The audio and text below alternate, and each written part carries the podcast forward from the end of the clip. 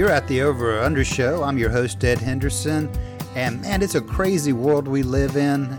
It has no shortages of rabbit holes. I'm not scared of rabbit holes. If you're not scared of rabbit holes, this show is for you. Let's see if we can jump in one and make our way back to the top. Welcome to Over and Under. I'm your host, Edward Henderson, and thank you so much for streaming the podcast. Got a question for you today, and that question is Do you think that the United States of America is headed for another civil war? When I think of the first Civil War, and from the founding until at April 1861, I believe it was, in Charleston Harbor, when they fired onto Fort Sumter, South Carolina, secedes from the Union, followed very quickly by the other states that would make the Confederate States of America, man, there was a lot of compromise. There was a lot of people trying to make that not happen. So I mean, you had you had like your really staunch abolitionists that said, "Look, all men are created equal."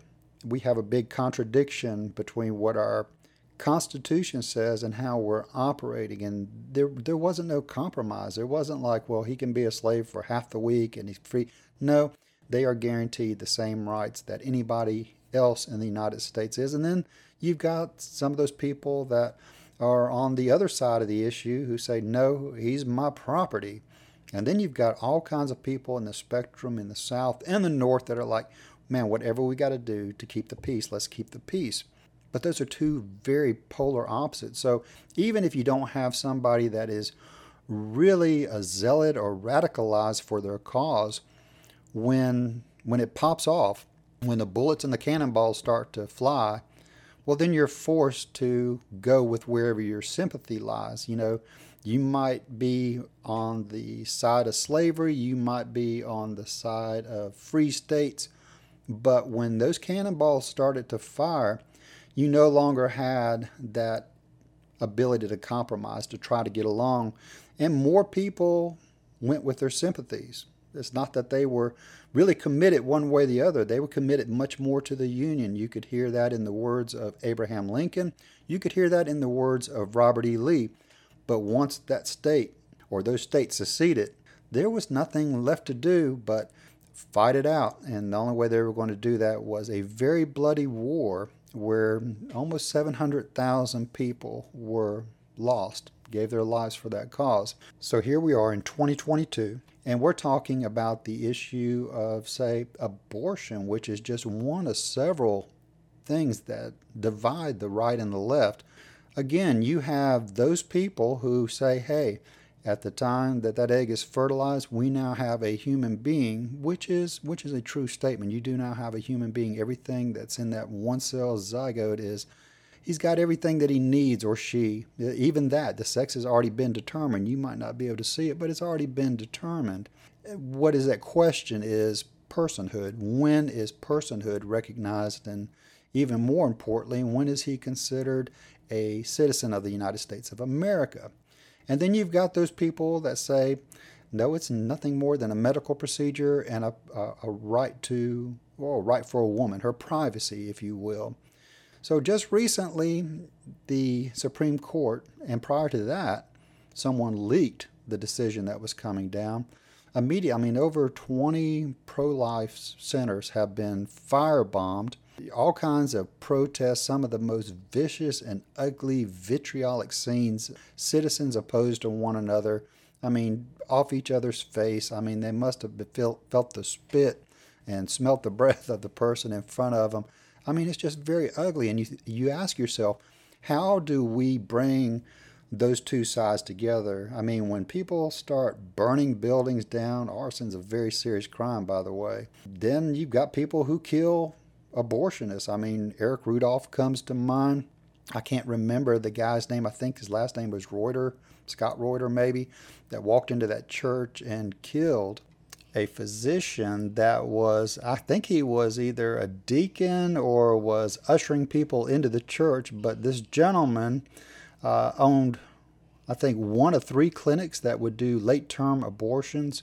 I can't remember what week he was doing them at, but this this Reuter guy walks in there and just shoots him point blank, and he's in prison to this day. He will tell you that he's more than happy to do that time because of the children that he's saved. So I just shared that with you to ask you this. How do you bring two sides are that far apart? Like I said, abortion is just one issue of many that separate the right and the left. So let's talk about some of those things. And these are my perceptions. These are the way that I take them. I mean, it is my opinion, and I thank you for listening. But as I always do, I tell you to do what you'd like with them. You can totally disregard them if you like. But some of the things that I see that separate us, I mean, look at the borders. Some people think that we should have controlled borders, much like you have doors on your house where you can control who comes in and out of your house. Some people believe that there should be no borders at all. Incredibly, those people have doors, sometimes gates, sometimes guards around their houses. Uh, mandated vaccines, and then you got people let's say it's my body, my choice. Then you got some people that think that uh, you shouldn't have abortions, and then you've got other people think it's my body, my choice. Some people think you should wear a mask during virus. Other people say no mask. Sexualization of children. I mean, some people want to send their kids to school to learn reading, writing, and arithmetic. And then you've got another group that wants to expose them to the 57 genders and counting, want them to be well versed in their sexuality, how they have sex, uh, their attractions, their fetishes, and very, very odd. I mean, school has changed quite a bit staying with the topic of genders, you've got people that believe that there are two genders, a male and a female. And then you've got those people again, 57 and counting, and it's all a matter of what you think you are in your head. And I guess if you think, therefore, I am, got people that definitely feel that they have the ability to identify what a male and a female is. You got a Supreme Court justice that's getting ready to take the court, and she looked at a, a member of Congress and told him, no, I do not have a de- definition of a woman. She's been a woman for over 50 years, yet she cannot define a woman. Then you have the subject of truth. You got believe people that believe there's an absolute truth versus there are no truths, only social constructs, and they're usually made by those people that are in power. And then something is America is great. I mean, I believe America is great, but you've got people that believe America was never great. I saw a poll that was done by the Center of Politics at the University of Virginia. They said 52% of Trump supporters and 41% of Biden supporters support a secession. They, they, they believe in separating, let the blue states go their way, let the red states go their way. I don't know how you would accommodate that, but think about that. You've got people that are so polar opposites that they are almost in 50 50 agreement that it would be best if we just seceded and uh, let those conservatives or those people that are identified as being on the right side go their way and the people on the left going their way. So, back to the subject of abortion, I don't think people really appreciate happened with the Supreme Court because you can still get an abortion in the United States of America. They sent it back to the states. There was nothing in the Constitution to address a woman's right to an abortion. Like I said, you've got very mixed feelings. You've got some people that think that's like a medical procedure. You're just removing some kind of a growth. And then you've got people who believe that that child or that fetus or whatever makes you feel good to refer to it as, it's a human being and it deserves to be protected as a citizen of the United States. Again, very, very far apart. If I remember correctly, in Roe v. Wade, the state could not prohibit a woman from having an abortion in the first trimester, in the second, if her health was in danger, and in the third trimester, they could prohibit it altogether. And so, I mean, it's gotten kind of crazy. I mean, you've got some, it resulted in partial birth abortions, which, I mean, it's getting really kind of silly, I think, regardless of which side that you're on on this issue. But I mean, that is a fully developed person. Not only is it a fully developed person, it's it's innocent. It has committed no crimes. It's not committed any capital punishment crimes where it could be put to death. It had no due process. It didn't get a chance to tell its side or I don't know, it's just it's just insane to me how people could do that. But Roe v. Wade was overturned at the federal level. And I know that was 50 years, but keep in mind when we were talking about the first Civil War, those slavery laws were protected for over 100 years. Jim Crow laws would be protected for another 100 years before they were ruled unconstitutional and overturned. Whether you're talking about the Civil War or you're talking about the issue of abortion, you have some very well intentioned people who populate that spectrum between the two very extreme sides. But just like the Civil War, those very well intentioned people really stayed in the way of things progressing where they had to go to because we could not maintain slavery in the United States of America and be who we are. We could have never maintained slavery and progressed to the level that we are. I don't know what the outcome of the issue of abortion is going to be, but it's not going to be through compromise, not through those two extremes. So, like I said, I guess the compromise in abortion came with as science showed the viability of that child, you know, living younger and younger and younger forms of development you know they would states would come and they would recognize it and they would act accordingly to viability. And now i guess it's going to be some states may just totally outlaw it altogether. That remains to be seen because abortion was not done away in the united states of america. It just like i said it remanded it back to the states. So there's things that could come up with abortion and how the states are applying those laws that could come back in front of the Supreme Court and they may rule against the state. I do not know. Leading up to the Civil War, there were many compromises. You had the Missouri Compromise, where uh, Missouri came into being a state. It was a slave state. At the same time, they allowed the state of Maine to come into free states that kept the number of free to slave states equal, I think, at that point there. It was 11 to 11. Kept a war from breaking out, but it did not appease either of the radicals, especially the abolitionists that was holding to the the belief that you know that blacks were citizens and that they deserved to be free. You had the Kansas Nebraska Act that would come along, I think, in the late 1850s, and that's where they said, well, we're just going to let the states deal with it. And uh, if they vote it to be a slave state, it'll be a slave state. If it wants to be a free state, they'll vote it in to be a free state, which was interesting because then uh, abolitionists tried to flood the state to get the votes that they needed. And when the vote came around, then people from Missouri and pro slavers would come in and they would cast illegal votes. I think they had I don't know, a little over 2,000 people in the territory in the first vote that was taken. It was over 6,000 votes. Yeah, they had mules even back then. But it would just turn out to be a bloodbath between those people that were fighting for, for freedom. I think they called them free staters, and then those people who were called pro slavers. I think they called it Bleeding Kansas, is what it was referred to, which John Brown got involved with then you would have John Brown take over Harper's Ferry trying to leave a slave revolt. You would have like the Nat Turner or Nate Turner revolt in the South where the blacks rose up. And I think over 50 whites were murdered and killed.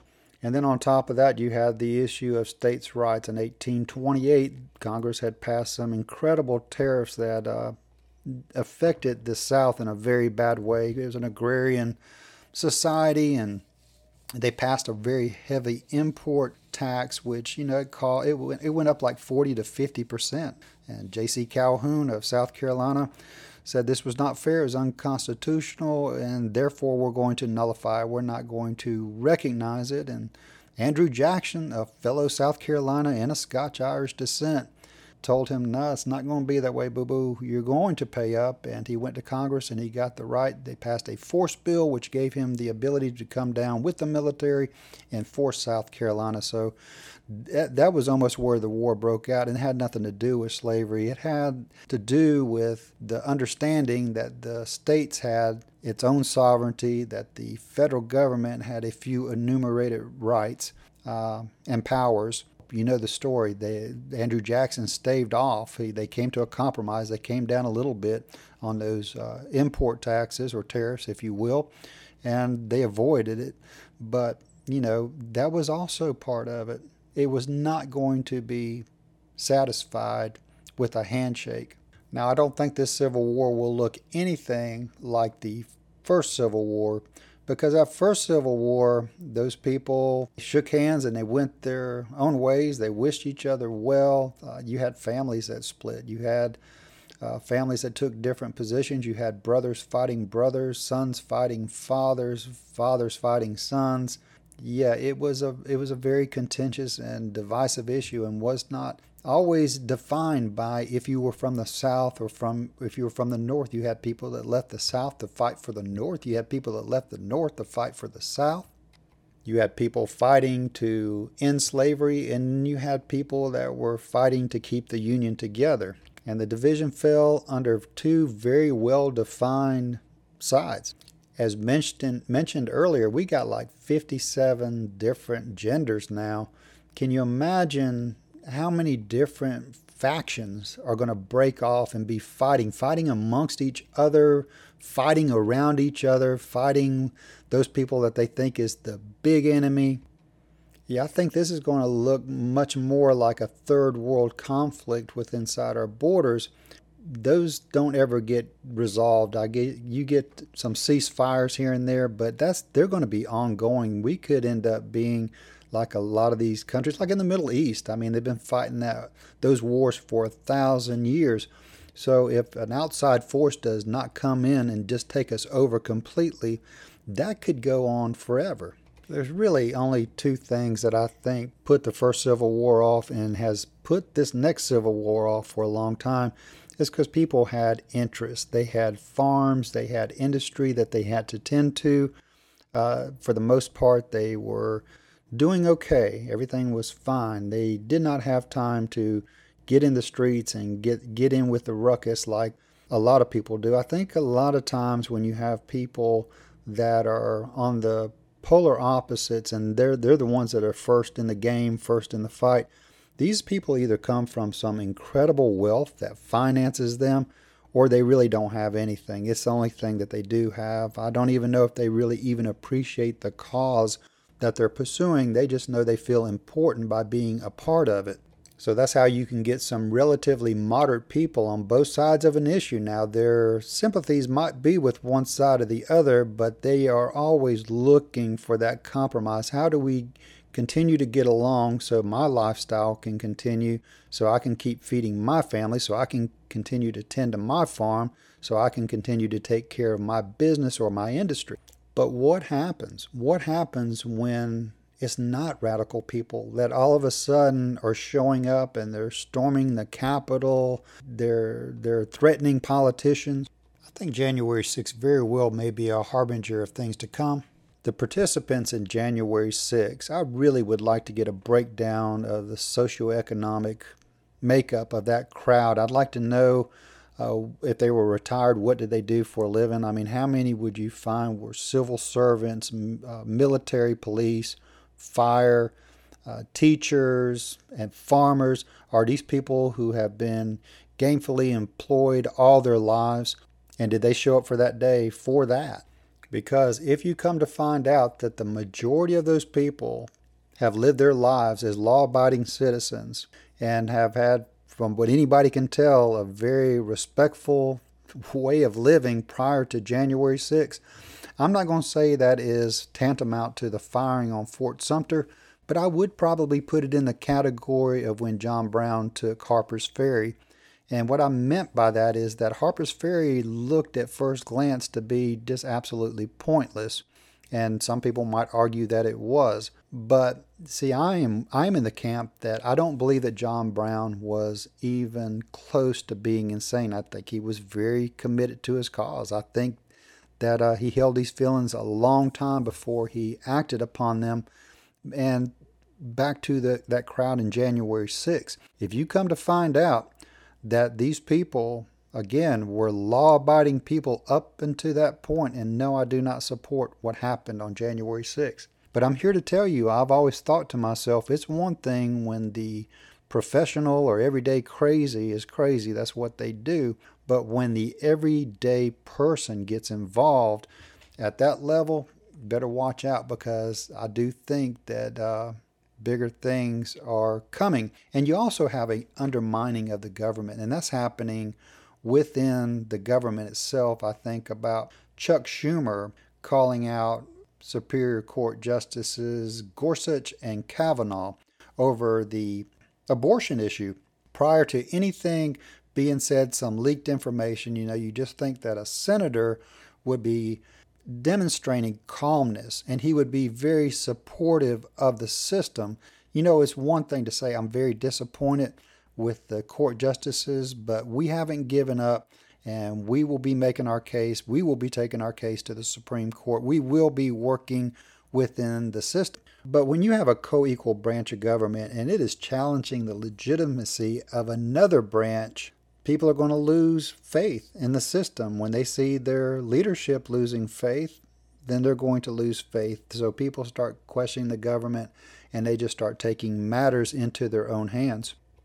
I still, in my heart, have faith and believe in the government that was given to us by our founding fathers. I think it works incredibly efficiently. Is it perfect? No. Is everybody always going to be happy with the outcomes? No. I was never happy with Roe v. Wade. Yet I never felt the need to challenge my citizens out on the streets. I do very much respect the right of those people that felt that they needed to. They do have that right. If I felt like that's what I needed to do, but I guess I always had faith in the system that people were still petitioning the government. They were still making their arguments in front of the Supreme Court. And I, and I, somewhere in the back of my mind, I did believe that a day would come by when at least the Supreme Court justice would realize there is no right. If it's going to be done, it should be done by the people. And y'all are mad at a lot of people when really you should be looking to your Congress, regardless of which side of this issue that you're on, right or left. That is the job of the legislative body to pass that, pass that amendment, make that law of the land. It has not. I would ask everybody to continue to remain calm, have faith in the system, but it doesn't look like it's going to go that way. So I told you that I would share some thoughts, my personal thoughts on abortion. And it, it's simply this at the time that the egg is fertilized, everything that that child is potentially going to be is right there within him, even his sex, yes, his gender too. It seems to me to be a bad argument because you can make the same argument about a six year old kid. Everything that he potentially is going to be is within him. I'm not talking about career choices and how successful he's going to be, but what he's going to mature in. Your brain doesn't even reach full maturity until age 25. So once that egg is fertilized, at least to me, and again, it's my opinion, you don't have to get all up in arms because you can have your opinion too. This is this is what you do in a civil society. You, you talk to one another, you share your thoughts. And I know I know all the uh, things that could be brought up, like, uh, well, Ed, what's going to what's going to happen to the child after it's born? I think I shared this with you before. I've been faced with that question, which I had a job for 35 years to uh, protect the life of the citizens of the municipality that I worked in. I was asked this question by a coworker, and I told him that's very strange that you would ask me that question because out of all the people that we have saved together, not once did I start attempting that life intervention, and you ask me, what are we going to do if we, we, we save him? And so often, many of the people that we saved and brought back to life would, would rob us, would murder us, would kill us. I mean, some of these people we knew and responded to them multiple times. And if the shoe was on the other foot, they would probably just as well killed one of us. So it really gets kind of crazy. That's not that's not my job though.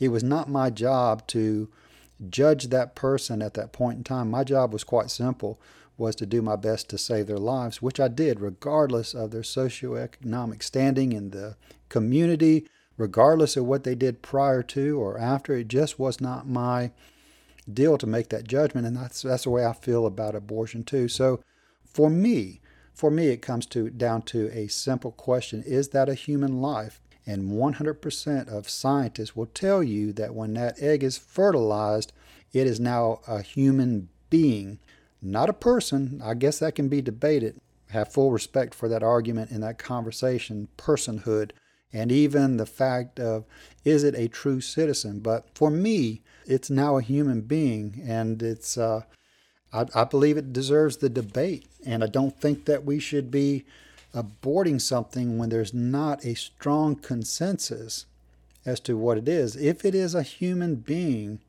I think everything else is kind of a minor issue, if you will, uh, and, a, and a peripheral issue. I sure don't want to come off as someone who sounds like some type of sexist, but with all that power that I see demonstrated by the females in the street, by the women, why don't you demonstrate that on the front end and take the appropriate action prior to getting pregnant?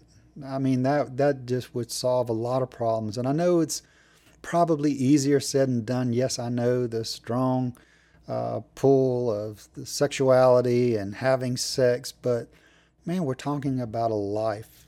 You know, some things have to be bigger than we are. And accountability and responsibility, that might sound like some old fashioned talk, but uh, I think it would serve us to take all that freedom and liberty that we have and exercise it on the front end of the issue as opposed to reacting at the other end of it. And I know there's some women that say they have abortions and never think another thing of it, but I'm going to tell you there's probably an equal number, if not more, that will tell you that was just not a medical procedure. It changed my life forever, and they deal with the fallout from it, you know, regardless if the rest of the people around them know about it or not, because it wasn't just a tumor. And, and unfortunately, sometimes it was the only child they could have had, which is just really devastating. I'll share one more thought before I get out of here is that, you know, I don't I don't think one time have I mentioned God, one time since I was talking about all these issues. And, you know, on further thought, it's probably appropriate that I don't mention God because we are a godless country. We are truly a godless country. I've said it before and I'll say it again. If you're some type of radical extremist, whether that's Muslim or some other You've got some other reason why you're hating America, and the main reason that you hate America is because you consider this a Christian nation. That might have been true for the first couple hundred years of our existence, but no. Uh, if you want to destroy us, there you're going to have to find another reason because we're not guilty of being a godly country. Now, there are people that love God and believe in God, such as myself, but no, this nothing that I'm seeing looks like anything that would have anything to do with God. And you know, you might be listening right now, and you're an atheist, and uh, you make fun of people like me who believe that there is a higher power, and less alone one that I actually know and have a relationship with. I fully respect your right to uh, feel that way because not only do I feel that way, but I have a God that feels that way. That you have the absolute right to reject his existence or less alone even follow any of his precepts. But to ask God for blessings on this country, I have a hard time. Matter of fact, I can't remember the last time that I ever did. It's probably going to be God, please have mercy on this country and, and pray for me and mine.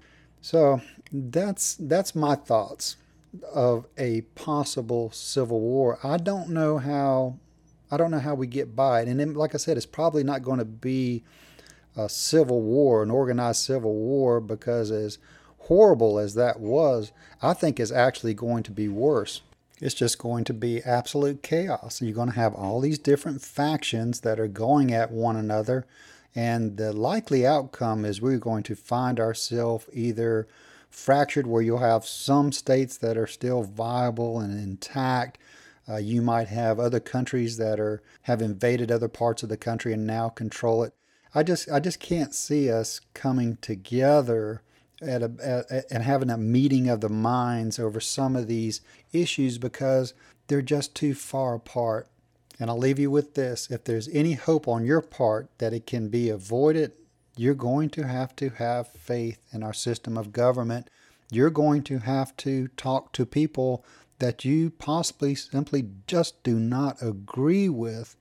Sit down with them with a true concern. I'm talking about both the right and the left. You're going to have to sit down with people that you do not agree with and with the true concern for each other and for this country together and see if it's even remotely possible that you can strike something between you in order to keep our union together because ultimately I don't believe there's any winners in this. I believe there was a winner in the first Civil War. I don't believe that there will be a United States of America. I do believe it will tear us at our very being, much like Abraham Lincoln, was so incredibly concerned with and had every right to be. But like I said, this is uh, this is a lot of different factions. This is just not two defined sides. You've got so many people with so many different viewpoints that think they take precedence over the importance of this country and other people. So, like I said, unless you can sit down with somebody you don't agree with and truly have a concern and desire for this nation and each other, we don't stand a chance. With that, I hated to be so gloomy today, but that's the way I feel and that's the way I see it. That's the way I think. I do appreciate you listening today. I will pray for God to have mercy on your homes, that He will look out for you, that He will take care of you and yours. Until we can get together again on Over and Under, I'm out like a scout. And remember, if you liked anything, please hit subscribe, follow the podcast. Very, very grateful, very grateful for the listeners. Hey, y'all have a great weekend. I'll talk to you soon. Bye.